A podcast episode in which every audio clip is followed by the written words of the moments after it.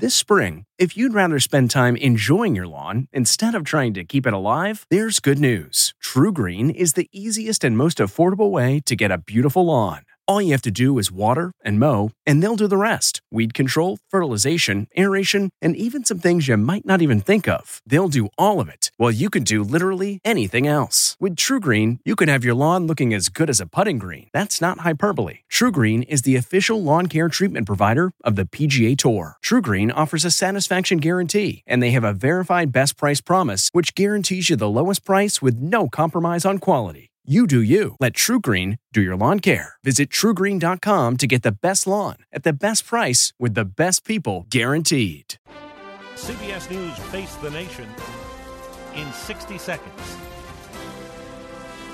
You don't need to be an expert to know that consolidating debt into a low fixed rate can save you money. The average interest rates on credit card debt are 17% APR. Have you looked at your interest rate lately? We wanted to take a second to tell you about Lightstream's credit card consolidation loan. You can get a credit card consolidation loan with fixed interest rates as low as 5.49 APR with autopay. You can save thousands of dollars in interest, all with no fees. A division of SunTrust Bank. Be confident you're working with one of the nation's largest and strongest financial institutions. Apply today and get an additional interest rate discount on top of Lightstream's already low rates. The only way for listeners with good credit to get this special interest rate discount is to go to lightstream.com slash FTN. That's lightstream.com slash FTN. L-I-G-H-T S-T-R-E-A-M dot com slash FTN. Subject to credit approval. Rate includes 0.5 autopay discount. Available only when you select autopay prior to loan funding. Terms and conditions apply and offers are subject to change without notice. Visit lightstream.com for important information about limits of Lightstream loans, same day funding, and rate beat program.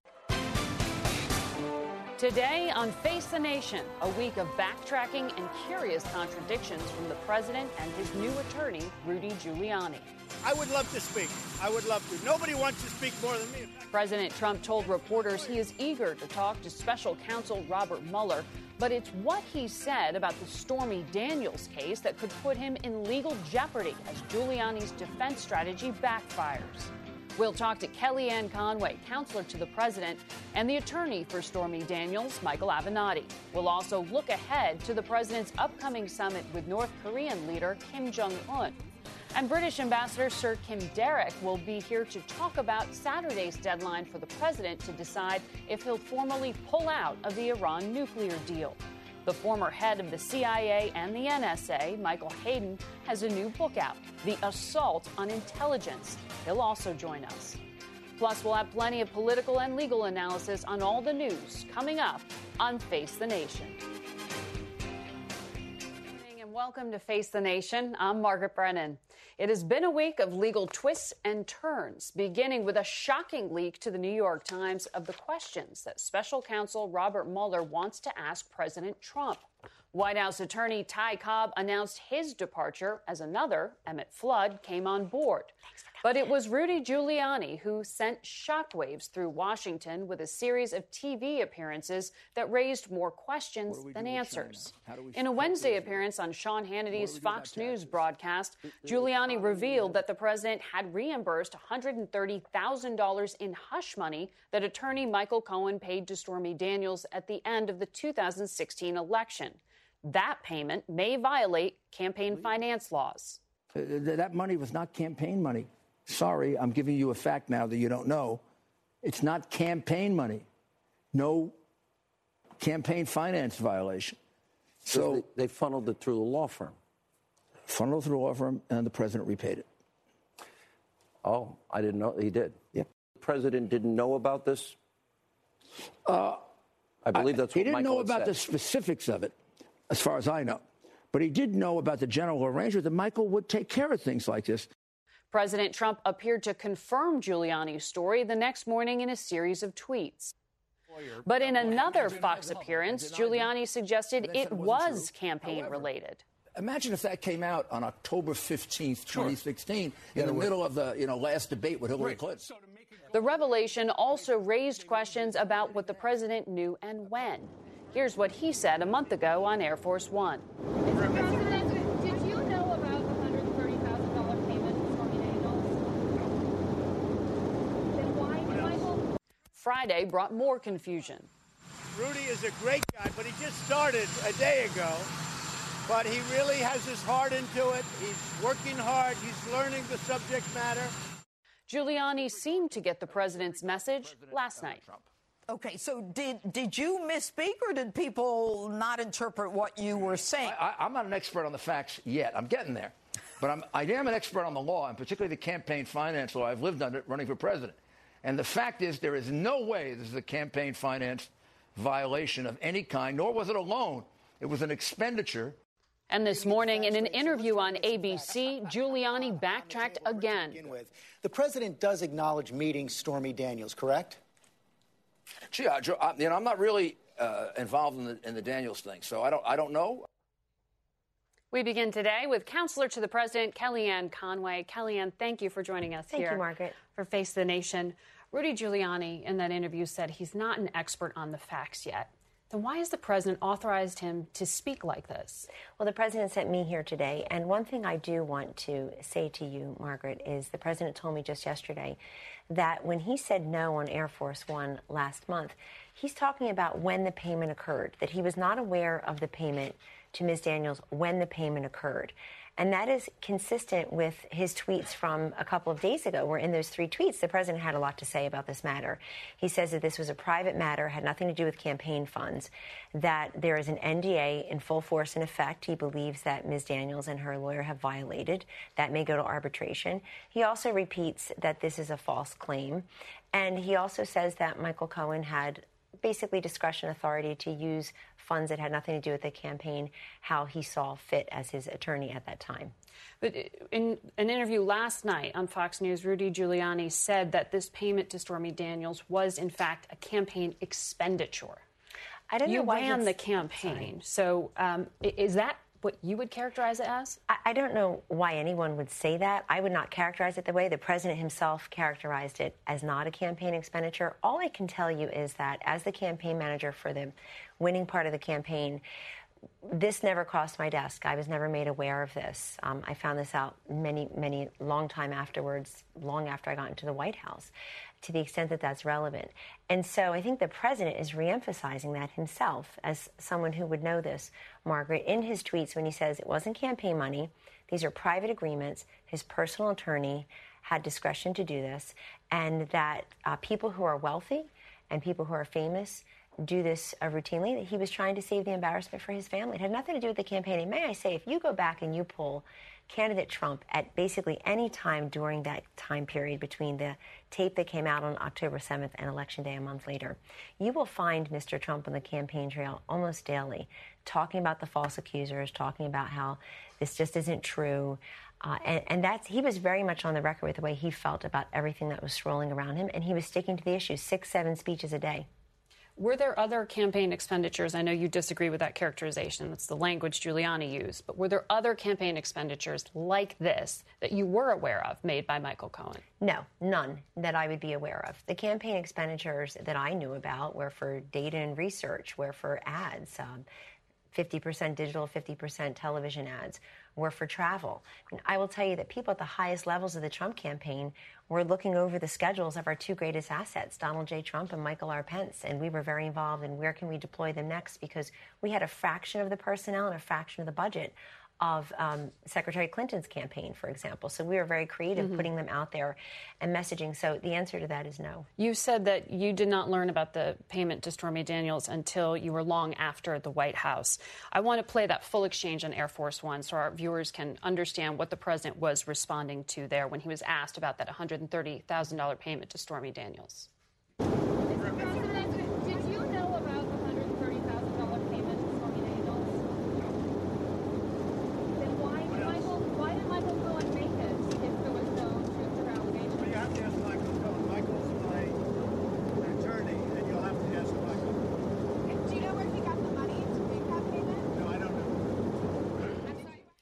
The president said there he also didn't know where the money came from. But now his attorney says it came from President Trump.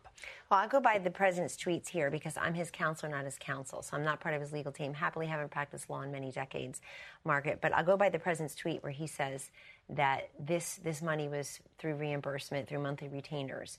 Uh, that's what he was explaining through his tweet. And I think that those tweets are very important because there were three in a row Mhm. that really covered the waterfront of this particular incident, this particular matter. Um, the way the president feels about the allegations, the way he feels about the NDA being in, in full force and effect, and really the, the motivation, uh, which is to that people of wealth. I mean, we know people on other networks um, have paid a lot of money, millions of dollars for different matters.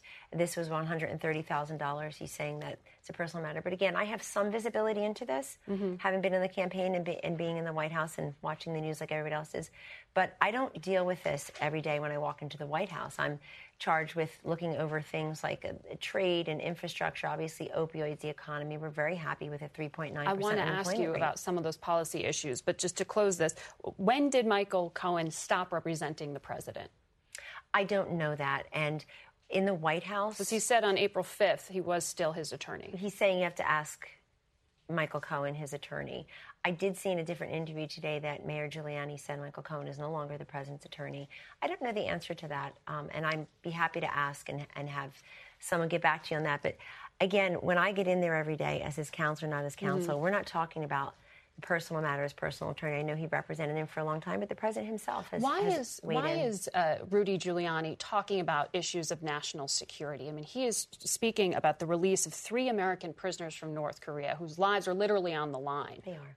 And we are um, hopeful, but obviously very anxious about the hostages abroad. And But did the, White president House authorize him to speak on such a sensitive matter? He doesn't have a security clearance, and he doesn't work where you do at Not White that I'm aware of. I have a security clearance, and I, I'm not going to divulge anything like that. I'll leave that to the president and his security team, obviously his chief diplomat, to make any announcements.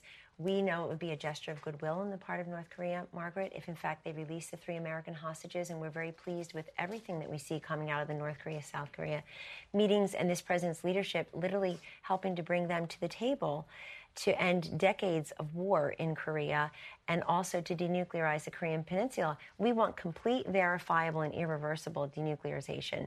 And so far, so good. The president will make these announcements. He will announce the date and the place for such a such a summit, and he and his and the people in charge uh, will will announce um, any good news with respect to Is hostages. Steve Bannon still uh, counseling the president, as has been reported by the Wall Street Journal? So I asked the president about this squarely yesterday. We had a long ranging conversation when he called me yesterday. He said that report is not true. And he said he has not talked to um, Mr. Bannon in, in many months. Uh, he had seen the headline, was made aware of it, and just happened to mention that to me. The president said he would very much like to speak to Robert Mueller. Uh, Giuliani said today he would be a fool to do so.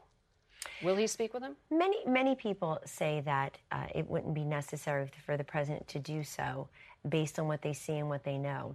I, I would note for you that a, a really fascinating, curious development that happened on Friday came from the federal district judge in the Eastern District of Virginia, who's presiding over the Paul Manafort case. Mm-hmm.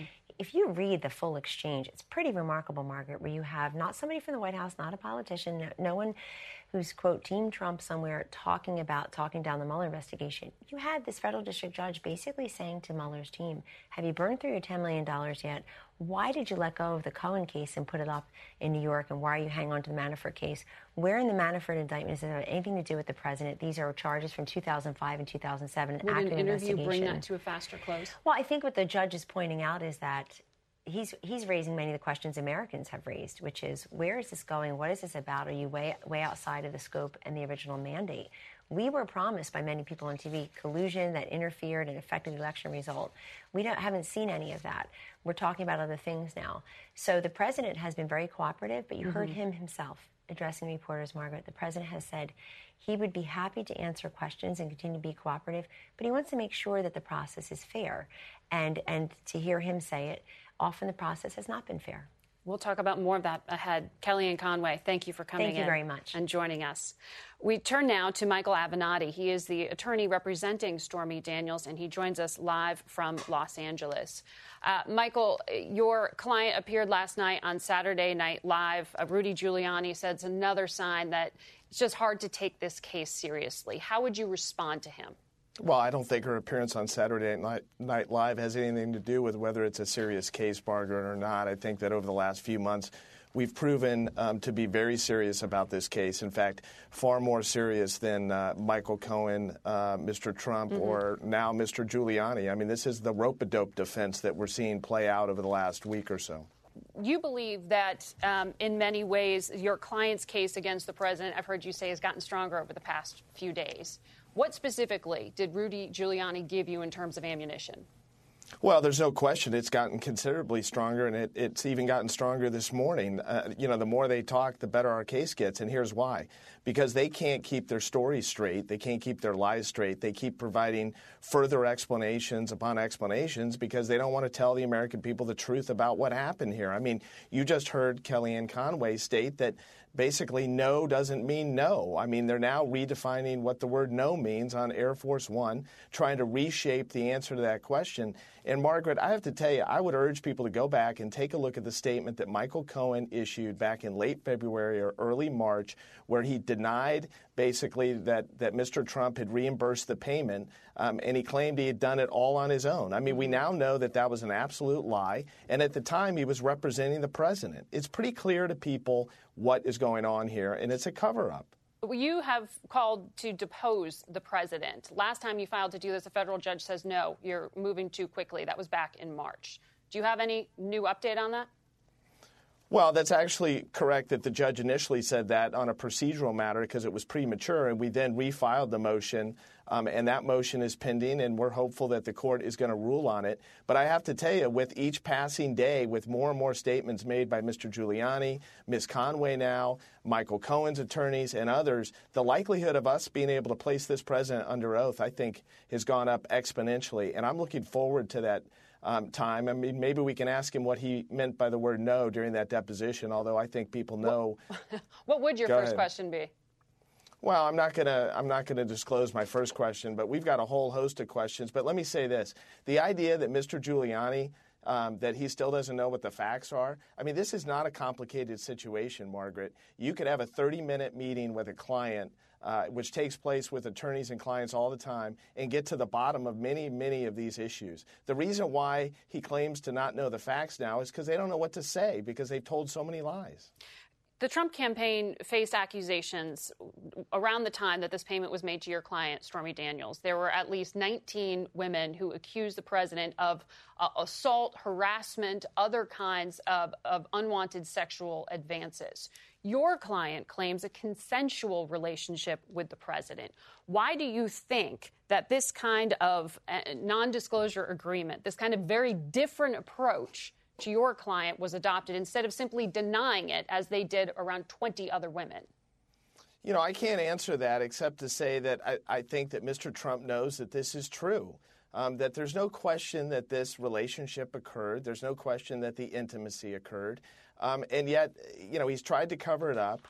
Um, they've tried to distance themselves from the agreement, distance themselves from the payment, distance themselves from the reimbursement. I mean, Margaret, all you have to do is look at how they now claim the reimbursement occurred to know that something doesn't smell right. If it was all above board, why wouldn't he have just written a check or sent a wire transfer to Michael Cohen of $130,000? Why this whole scheme? I don't get it. Michael Avenatti, thank you very much for joining us. And Thank we you, are.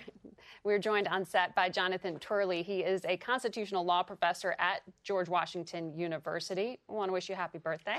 Thank you, Thank you for spending it. I understand that two of our last guests were also students of yours at some That's point. that's right. Uh, both Kellyanne and Michael. I've always said you don't have to go outside GW for national news, and this just proves it. Well, uh, let, us look at some of the work they, they've done here. Um, you have said that in many ways the president's uh, that, that these questions about Stormy Daniels could, in fact, lay out the case for Robert Mueller on obstruction of justice that we have yet to see when it comes to the main uh, legal case he's chasing, which is regarding Russian election meddling. Explain that.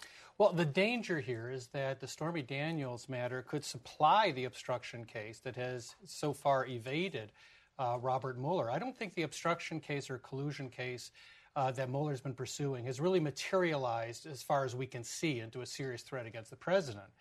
But an obstruction case would be easier with Stormy Daniels.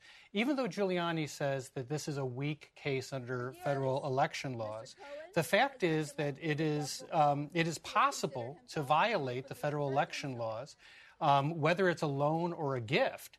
And that's the threat is not the actual crime because this is something that's not normally uh, charged criminally. What Giuliani is referring to is the irrespective test under the FEC. That if there was another reason for uh, the payment, it's not a violation of the FEC. Mm-hmm. People like White House counsel Don McGahn understand that because he was on the FEC and actually worked to lower the standards uh, for the election uh, material. The danger is there's an investigation in the field out of New York. So if the president is accused. That's the case involving Michael Cohen. That's right. And that search warrant specifically referred to this matter. So if the president is accused of influencing witnesses, mm-hmm. uh, withholding documents, encouraging people to give false information, all of that would be an easier obstruction case because you don't have all of the use of presidential authority that you have, for example, with firing James Comey. That's tough because he's using an inherent power. That falls away with Stormy Daniels. It is possible that a porn star could take down a president if the president's not cautious.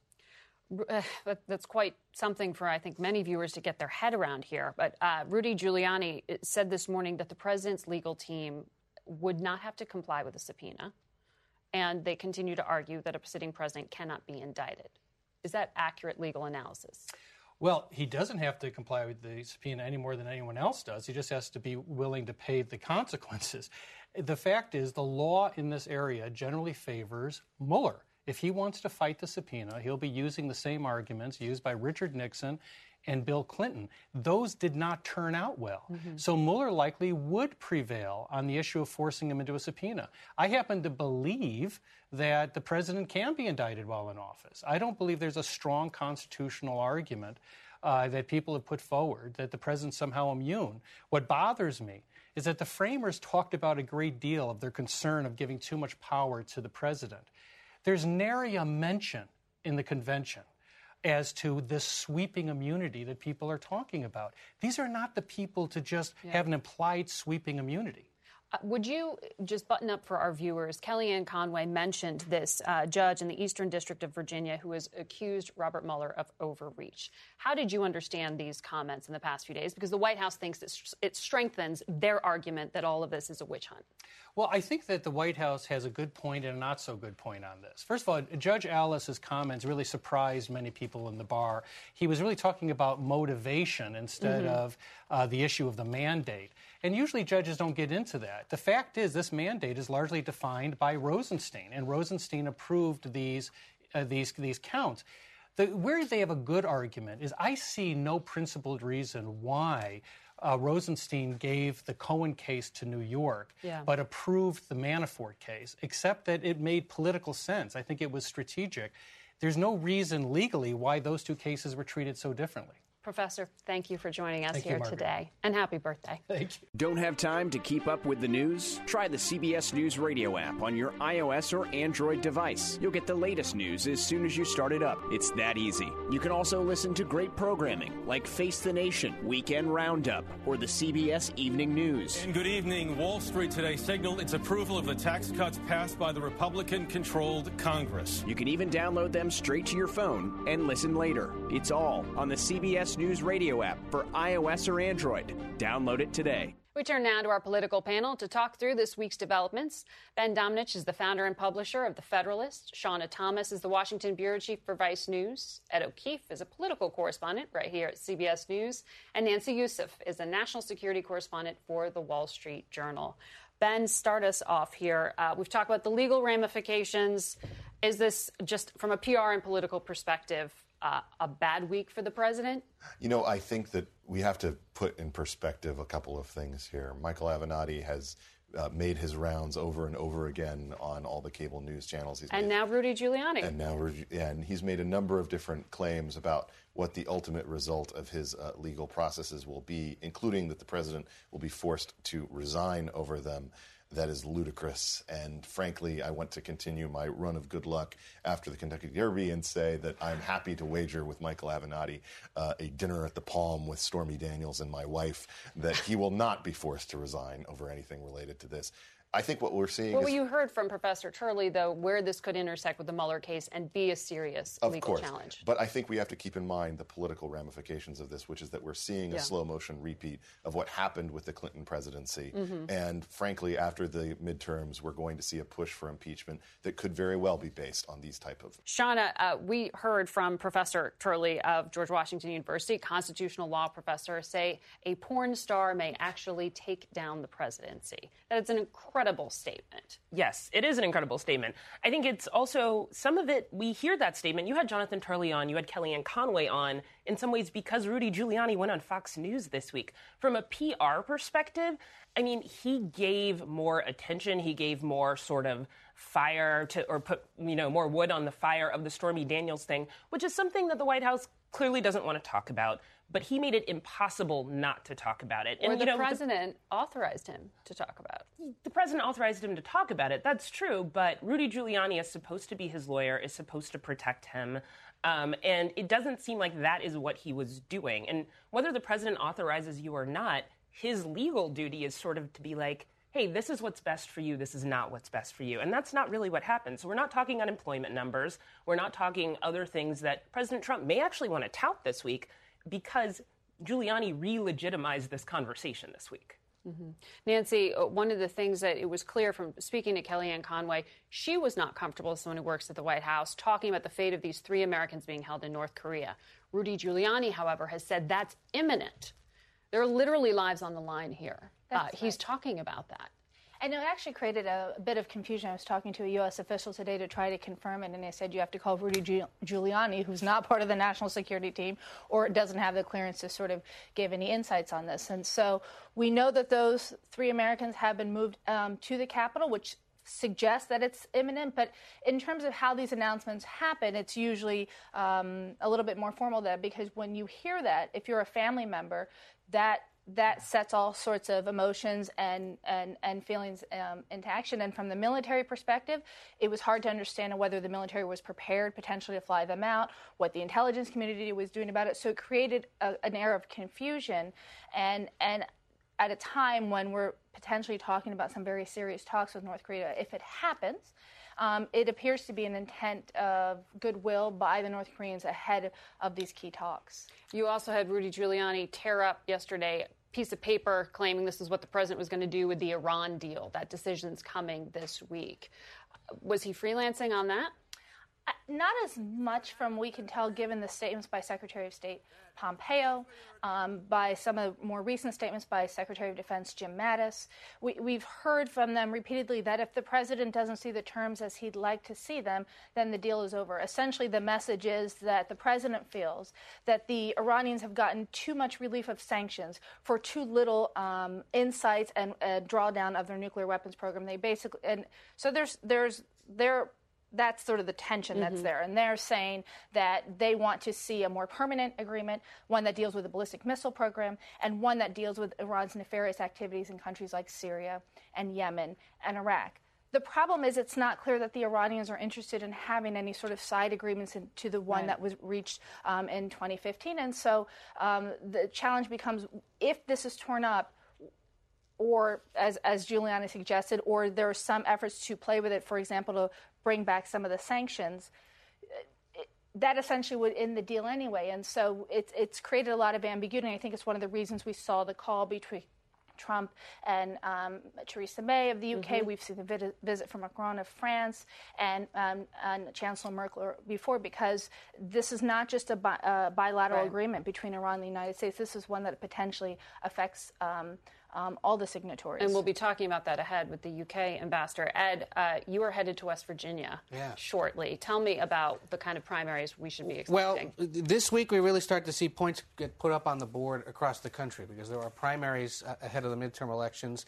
Uh, most notably this week, West Virginia, North Carolina, Indiana. We're focused on the West Virginia race because you have a five way Republican primary to take on Joe Manchin, who many would argue is the most vulnerable Democrat this year, just given how popular the president is in West Virginia. And it is, there is reason to believe that the leading candidate is a former coal mining executive who served time in a federal prison on a misdemeanor charge related to the deadly Upper Big, Bran- Upper Big Branch mine disaster in 2010.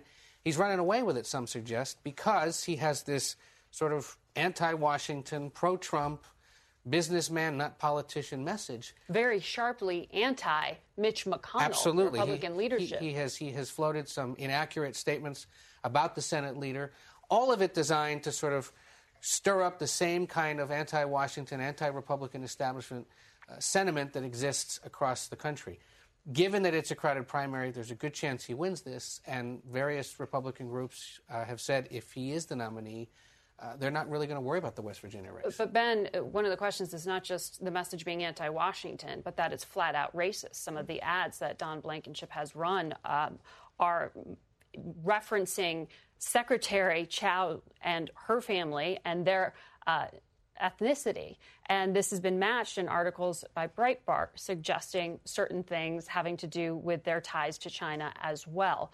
What is this reflecting within uh, conservative politics? I think it reflects the dissatisfaction among a lot of different cohorts for the job that uh, the Republican Congress has done there's a reason that, Secret- uh, that, there's a reason that Speaker Ryan is stepping down. But that's not there's policy; a, it's personal. Uh, no, I think it's I think it's personal. It's policy. It's everything. I think that they believe that the Republican Congress has failed to live up to its obligation to deliver policy for President Trump. I think that they are uh, they are highlighting those criticisms in all sorts of different primaries, and I think this is just frankly the beginning of this. We're we're going to see a number of races play out this way uh, in a way where uh, there are candidates who boost their own uh, approval ratings, not because they are actually good candidates, but because they have a very pointed and direct criticism of people like Mitch McConnell, who, frankly, uh, Republicans in a lot of different states do not like and do not believe has lived up to his obligation to deliver well, for the president. I mean, it is it is in some ways run against the swamp playbook you know, you have liberals who run against Nancy Pelosi, like like progressives. So there's a similarity there. But the dog whistling in these ads is not something that can be ignored. And I'm not sure it's a dog whistle. Well, okay, so fine. So, so it's a full out whistle. Yes. And I think there is something to be said for if our politics is moving in that direction and the Republican Party puts up a nominee against Joe Manchin who is using that kind of language, who is trying to incite that kind of feeling within people, what does that mean for the Republican Party going forward? And in some ways, Don Blankenship winning this race is probably Joe Manchin's dream in terms of him being, as you said, one of the most vulnerable senators in the Senate. Ted Cruz thought he was going to run a campaign based on the Constitution. Instead, he had to fight off attacks that his wife was ugly and that his dad killed JFK. We're in sort of uh, through the looking glass on this sort of thing. Yeah it, was pretty staggering. Uh, another development uh, in the state of Iowa, Ed, this week, uh, the governor there imposed a six week abortion ban. Strictest in the country. again, another example of. Uh, and, and, she's somebody who, who faces potentially a difficult reelection this year. Actually, election, because she's mm-hmm. filling out a term from the former governor who's now the U.S. ambassador to China. Um, this is something that, you know, we're going to see through the summer different kinds of policy arguments made in different states on issues like this in, in a bid to build up the base of support. Uh, but on the flip side, this, this very well could infuriate voters in Iowa uh, and drive out Democrats or independents who are concerned about this. That, that's a state, uh, along with several others in the Midwest, where I think you're going to see uh, state houses, governorships potentially flip or be far more competitive than Republicans might have thought. It's partly anti Trump it's partly also just a belief that there's got to be some divided government. Nancy, one of the things that the president would like to put on the board as a win before November or just for his presidency is this agreement with North Korea. Uh, he says date and time have been set. What are you hearing? So Yonhap Agency is reporting that the location will be in Singapore just before the G7 summit in Quebec. That hasn't been confirmed by U.S. officials yet, but um, it was one place that we've had heard in addition to the DMZ. The, the the disadvantage of the DMZ from some people's perspective was that it was going to Kim Jong Un's turf rather than a sort of more neutral territory. So we're starting to hear leaks of these kinds of things, and I think that's how it's going to be up until the talks themselves, because this isn't the kind of talk that we saw with the Iran deal, where people at lower levels were working at every little detail, such that at the end the big players uh, came in and signed it. This is the exact opposite that things are going to come from the from the from Kim Jong Un or Trump and it'll be for people afterwards to sort out. And can you clarify because there were some conflicting statements from the defense secretary versus the president on whether troops are on the table. So I think that the question is what does the word order mean when we say President Trump ordered? He said many times that he doesn't understand why 28,500 U.S. troops are in South Korea and maybe it should be lower. We've, we've heard this from defense officials before. And the presumption is that at some point when he has said this, the U.S. military thought, all right, we should have options ready should he want to do a drawdown. And so I think the confusion came about is can you call that an order? Because it's Mhm. not in a, the sort of traditional military terms. But when the commander in chief says it, it has to be acted upon. And so if, it, if it's on the table, I think realistically what we'll, we would see, depending how this goes, presumably it's the best case scenario for all involved, Mhm. is some kind of drawdown as a, as a signal that it is no longer still a wartime uh, front line, as, as it still is, technically speaking. Ben, uh, before we let you go, I want to ask you about the health of your father in law, Senator John McCain. How is he doing? Uh, he's doing well. It's always a pleasure to talk about your in-laws on national television. Um, I, uh, I actually, uh, my wife uh, Megan is out there uh, with him this weekend. Uh, this is the first weekend, and I think uh, five in a row that we haven't been out there with him. He's doing well. He's he's talking. He's uh, chatty, and he's uh, walking around. It's look, uh, this is a terrible disease, and we appreciate all of the support that we've been given by a lot of different folks who have come out and, and met with him over the past uh, couple of weeks. Uh, the family is very thankful for that and thankful for all the prayers and, and good wishes that we've heard from so many different Americans. We also heard from him in this recorded message regarding his book. Uh, he seems to be very reflective right now. He is. I mean, you come to the end of your life, and in his case, he's lived the life over and over again of, I think, enough for five or ten different people. He's had a, pr- a pretty amazing run. Uh, the fact is, he's very grateful for the chances and the fortune that he's experienced in life. He's reflecting at the end on a lot of different things, and we just appreciate the fact that we've had such a good time to be able to spend with him in this moment. Uh, and we appreciate again all of the support that we've had, not just from doctors and nurses, but also from just well wishers from across the country. And I know so many ha- send their thoughts and prayers, Ben. Thank you for sharing that. We will be right back in a moment. If you like this podcast, check out what other podcasts are available from CBS News Radio. This is The Takeout with Major Garrett. Every week, an extended conversation at a restaurant in our nation's capital with newsmakers like the administrator of the Environmental Protection Agency, Scott Pruitt, Climate's changing. We contribute to it. I've said that a thousand times, okay? chairman of the Democratic National Committee, Tom Perez. That's what this president has always been about. He divides people. Samantha Bee, our very special guest. I guest. think I just realized my voice is really boring on podcasts. I'm sorry, everyone. I'm trying to True. liven it True. up. Woo. Subscribe now for a new podcast every Friday morning. The Takeout with me, Major Garrett. We're joined now by the British ambassador to the U.S., Kim Darroch. Welcome to Face the Nation. Thank you very much for inviting me. Um, Mr. Ambassador, uh, your prime minister spoke with President Trump Mm-hmm. yesterday. Uh, can you tell us if there was a decision made on the nuclear deal with Iran? Well, I don't have a full account of the discussion. They talked mostly about North Korea. The Prime Minister congratulating the President on the progress that has been made and asking him about this forthcoming summit.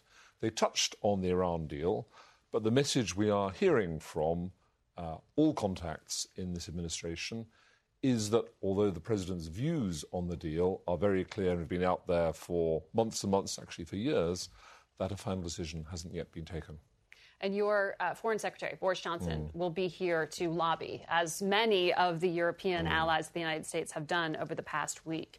Uh, what do you think is the compelling argument at this at this point? Because, as you said, the president doesn't like the deal. But do you think that you can come up with a side agreement in time for Mm. him to avoid putting sanctions on Iran next Saturday? Well, this is the area that we want to talk about. We think it's a good deal. It's not a perfect deal. No deal ever is perfect.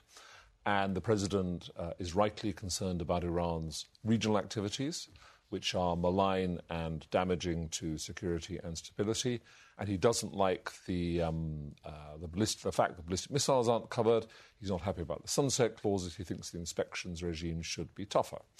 On those issues, we have ideas. We think that we can, uh, we can find some language, uh, produce some action that meets the president's concerns. This So week, you're you're ready to close that side agreement this week. we uh, have been talking uh, at senior official level to the administration with our French and German colleagues for several weeks now. We think we're making progress. We haven't got there yet. Uh, we have a few days left to see if we can find a way through. Uh, the president's national security advisor, John Bolton, was on this program last week, and he said, despite all these public statements about his own personal misgivings about the deal, he will still present the president with the option you're working on here. Do Mm. you take him at his word? Absolutely. I know John well. Uh, I've talked to him about this. Our own national security advisor was over a week ago talking to him.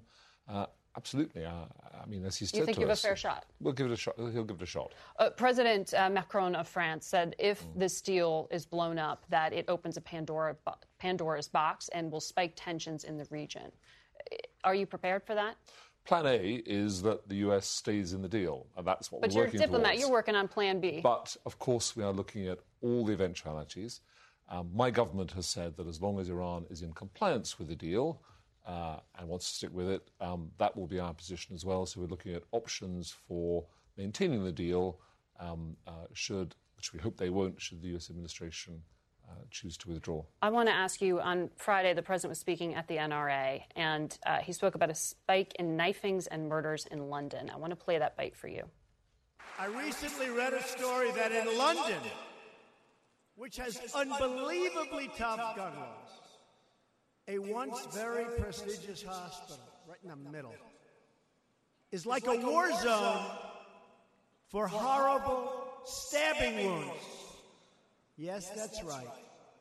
They don't have guns, they have knives. And instead, there's blood all over the floors of this hospital.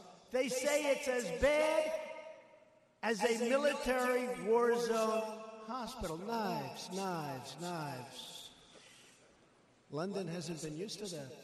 They're getting used to it. It's pretty tough. That was very controversial back home for you. Mm. Does this complicate the president's visit? I don't think it complicates the president's visit. Every uh, country has an issue with knife crime, and so, yes, um, uh, tackling it in the UK. Actually, we've just introduced about a year ago a new strategy on tackling this, and we are consulting at the moment as a government about new legislation to make it even harder for people to uh, acquire the kind of knives that uh, that get involved in these in these crimes. Um, so action is in hand, uh, and the president's right. We do have extraordinarily strong gun laws in the UK, mm-hmm. uh, and uh, we will keep them. Later this month, what all Americans are watching for is this royal wedding. Mm. Uh, an American, Meghan Markle, will be marrying Prince Harry. What does this mean to the British people to have an American in the family? I think the British people are thrilled that an American is, uh, is marrying Prince Harry. I think Meghan Markle has done an extraordinary job since the announcement of the, of the forthcoming wedding. Um, uh, in terms of her public appearances, I think she's already uh, much loved amongst the British people, uh, and I think it's wonderful news, not just for the two of them and for the families, but also for the relationship between the UK and the US. So we're thrilled for it. We'll be watching. Thank you very much. Thank you. Sir Derek. Our next guest, Michael Hayden, is a former director of both the CIA and the National Security Agency. He's also the author of a new book, The Assault on Intelligence American National Security in an Age of Lies. He's also a principal at the Chertoff Group here in Washington. What do you mean, an age of lies? We have moved into what the Oxford Dictionary describes as a post truth world. And, and I, Margaret, I look at the problem in kind of three layers. And, and frankly, the first problem is us. It's the broader society. It's our social discourse or lack of social discourse. We're making decisions based not on facts and data, but on emotion, preference, grievance, loyalty, tribalism. We have a president who recognized that as a candidate, exploited it as a candidate, and frankly, I think worsens it as a president by some of the things he says and does. And then finally, we've got a foreign power coming in recognizing and exploiting both one and two above. And it's all based on our moving away from basing our lives, our decisions, our dialogue on a view of objective reality rather than preference. Why do you think that this is now coming up? I mean, as an intelligence professional, you've been analyzing uh, these kind of issues around the world. In this book, you talk about advice you've given to other professionals who are considering jo- joining the Trump right. administration, and you're telling them don't do it. I, but I, don't you need more professionals at you a do, time like you do. this? do, and, and I reserve, I, I, I kind of take that for only folks at the very highest level because I don't know that they're going to have much influence. I look at the experience of H.R. McMaster, for example, who, who tried as hard as he could to connect decision making to the normal processes of fact based governance, and I think he left be, because he failed. Now, I want the other folks, you know, the ones I describe as below decked with an oar, and they should just be rowing. Be there, do your duty. Make this president as successful as you can. But here's the punchline you have got to preserve not just your integrity obviously, but you've got to preserve your institution in the face of the pressures that it's under at the present time. Let me ask you about some of those comments the president has made about the institutions right. of intelligence. You've taken issue with his very public criticism of the intelligence community, including his repeated reference to the 9 11 attacks, missed signals there, faulty weapons of mass destruction intelligence in Iraq. You were in key intelligence roles at that time. Isn't some of his skepticism warranted? Absolutely. And, and, and I would be the first to tell you, should have done better there. I was in the room when we voted on the weapons of mass destruction national intelligence estimate. But, but Margaret, that's of a pattern with regard to the president when it comes to decision making, explaining his policies or defending his policies. He doesn't come at you with data. He doesn't come at you with evidence. He comes at you with attempting to delegitimize those who would agree with him. So it's the fake news, uh, the, the, lying media, uh, intelligence with quotes in it, political hacks in terms of John Brennan and, and Jim Clapper. That's the essence of post truthism. You don't take the matter on based upon an argument as to what reality is. In fact, reality doesn't matter very much. You just discredit those who disagree with you. And yet he is trying to appoint a career intelligence official, Gina Haspel, to run the CIA. You've given her a full throated endorsement there. But I want to ask you uh, she was chief of base at a CIA black site in Thailand where at least 12 tapes were made of some call it torture, enhanced interrogation techniques. Those were destroyed in 2005. I think you were at the DNI at that right. point in time. Do you think those tapes should have been destroyed? Because this is a huge issue that could hold up her confirmation. Yeah. As a matter of policy, it was against guidance. Legally, uh, there, were, there were no legal prohibitions against it. But you bring up Gino, Gina, and that's, that's a, a, great question. I mean, we can relitigate the past of CIA. We've done that before. But if you want to do that, then it should be directors and attorney generals and members of Congress and president and presidents. Why I want Gina in there now is based upon the conversation you and I just had. All right, with a president who does not always attach his decisions to the real world, to, to data, to evidence. Gina Haspel is the one woman I want in that room when everyone else will be going into north south Autobahn and saying, You're right, boss. Gina Haspel won't. She's She'll be dedicated.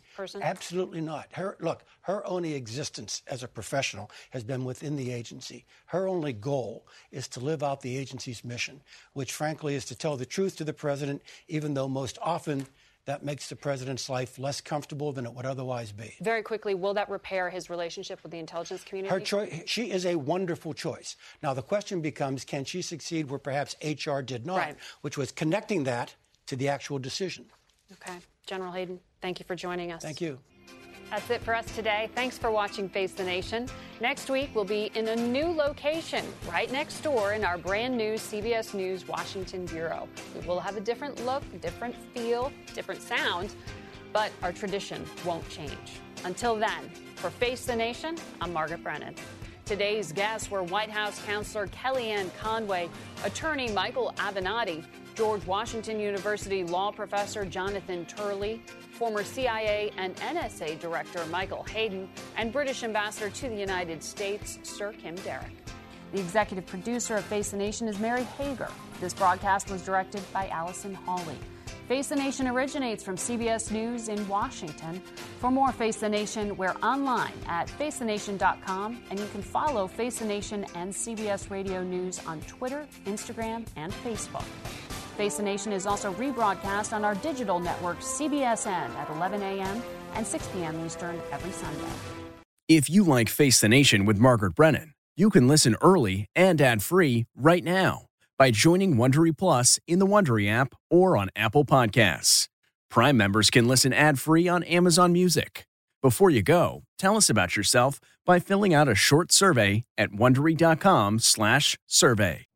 You know how to book flights and hotels. All you're missing is a tool to plan the travel experiences you'll have once you arrive. That's why you need Viator. Book guided tours, activities, excursions, and more in one place to make your trip truly unforgettable. Viator has over 300,000 travel experiences to choose from. Everything from simple tours to extreme adventures and all the niche, interesting stuff in between. So you can plan something that everyone you're traveling with will enjoy. Real traveler reviews give the inside scoop from people who've already been on the experiences you're considering. So you can plan with confidence. Free cancellation helps you plan for the unexpected. And 24 7 customer support means you can travel worry free. Download the Viator app now and use code Viator10 for 10% off your first booking in the app. Find travel experiences for you. Do more with Viator.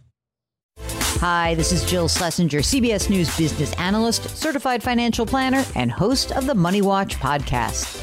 This is the show where your money is not scary. It is a show that's all about you.